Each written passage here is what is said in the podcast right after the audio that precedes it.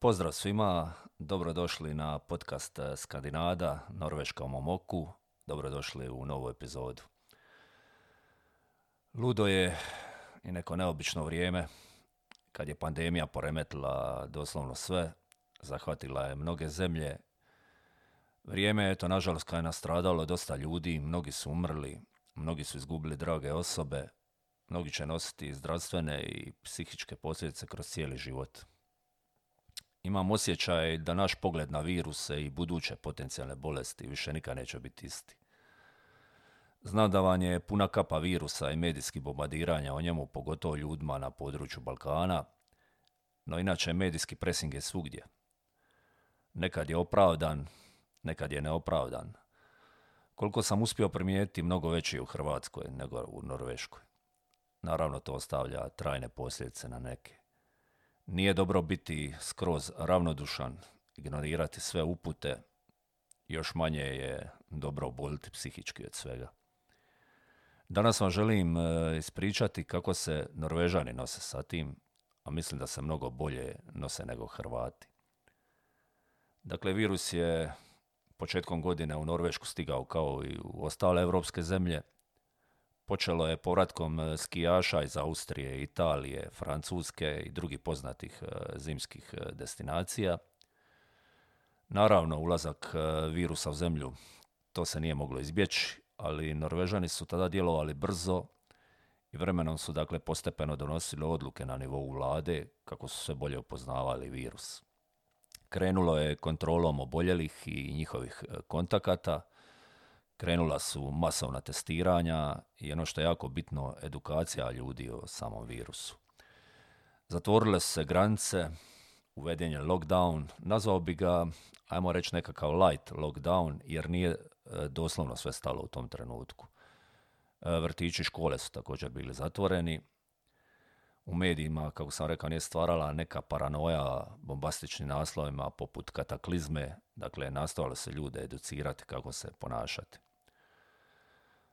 Također su obratili pažnju na neke manjinske skupine nacije, primijetili su da broj zaraženih je povećan među određenim nacionalnim grupama, Mnogi od tih ljudi nisu pratili gledali norveške medije, pa se virus među njima mnogo brze, brže širio. Te manjinske grupe često se družile međusobno i nisu se pridržavale ikakvih e, mjera. Također, e, Srbi i Bosanci su došli na tu tada objavljenu rizičnu listu. Hrvata u Norveškoj to nema mnogo, pa je i broj oboljih bio zanemariv. E, kao sam kazao prije, norveška ekonomija u tom prvom udarnom periodu, dakle nije doslovno bila paralizirana i stala, dakle nije se sve zatvorilo. Dosta poslova je prebačeno na rad od kuće. Dosta ljudi je ipak na kraju ostalo bez posla ili je nastavilo raditi smanjenim tempom. Te posljedice vide se i dan danas. Iako se Norveška nosi sa tim mnogo bolje od eh, mnogih ostalih europskih zemalja, hoću kazati, pandemija je ostavila trag, ali ne toliko dubok kakav ostavlja na ekonomijama nekih drugih zemalja. Ekonomski stručnjaci govore da će trebati minimalno dvije godine da se sve vrati na predpandemijsko stanje. Zamislite tek koliko će trebati nekim drugim zemljama da ponovo stanu na noge, neću ih imenovati. Norveška također nije odabrala put u borbi protiv virusa koji je recimo odabrala dosta kritizirana susjedna Švedska. Rezultati su ubrzo pokazali da je norveški model sigurniji, e, mnogo manje ljudi je nastradalo. Kroz cijeli period u Norveškoj je registrirano oko 32.000 oboljelih, umrlo je 306 ljudi. Za primjer, u istom periodu Hrvatska ima više od 1300 mrtvih, Uzmimo u obzir to da Hrvatska ima milijun i pol stanovnika manje. Srbija ima blizu 1200 mrtvih.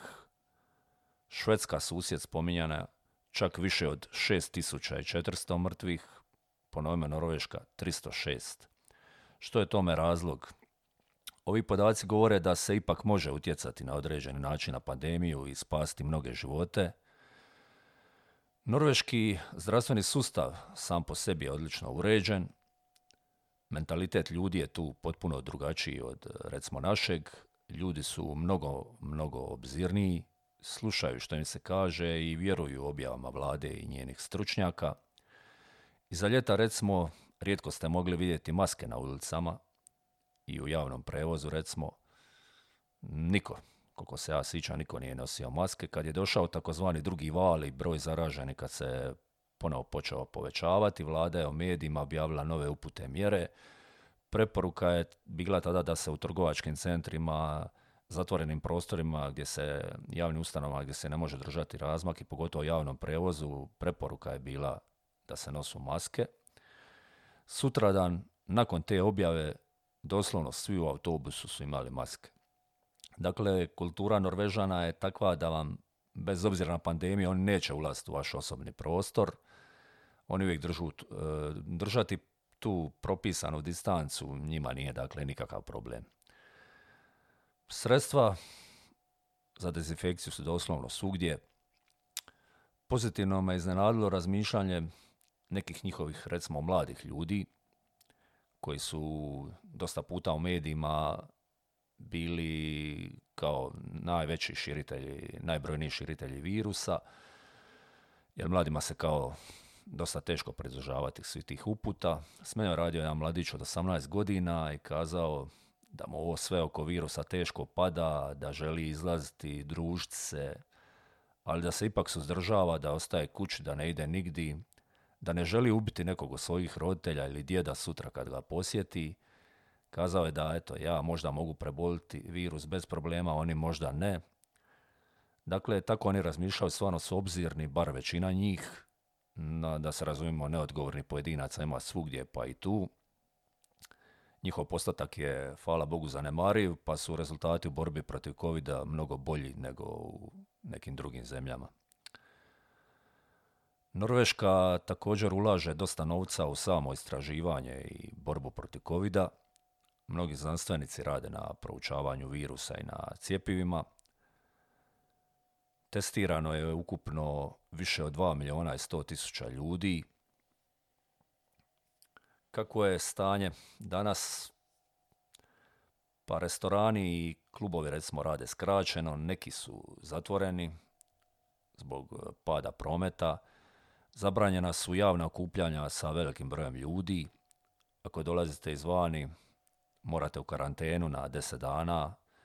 Ako vam je zemlja na takozvanoj crvenoj listi zemalja koje imaju visok postotak oboljelih, ako recimo u određenom području ili županiji kako dođe do nekog porasta oboljelih, djeluje se preventivno brzo, zatvara se to određeno područje, prati se situacija, sve se bolje kontrolira i tako dalje. Škole sad rade, nastava se ako može prebacuje online, mnogi i dalje ako mogu dakle rade od kuće.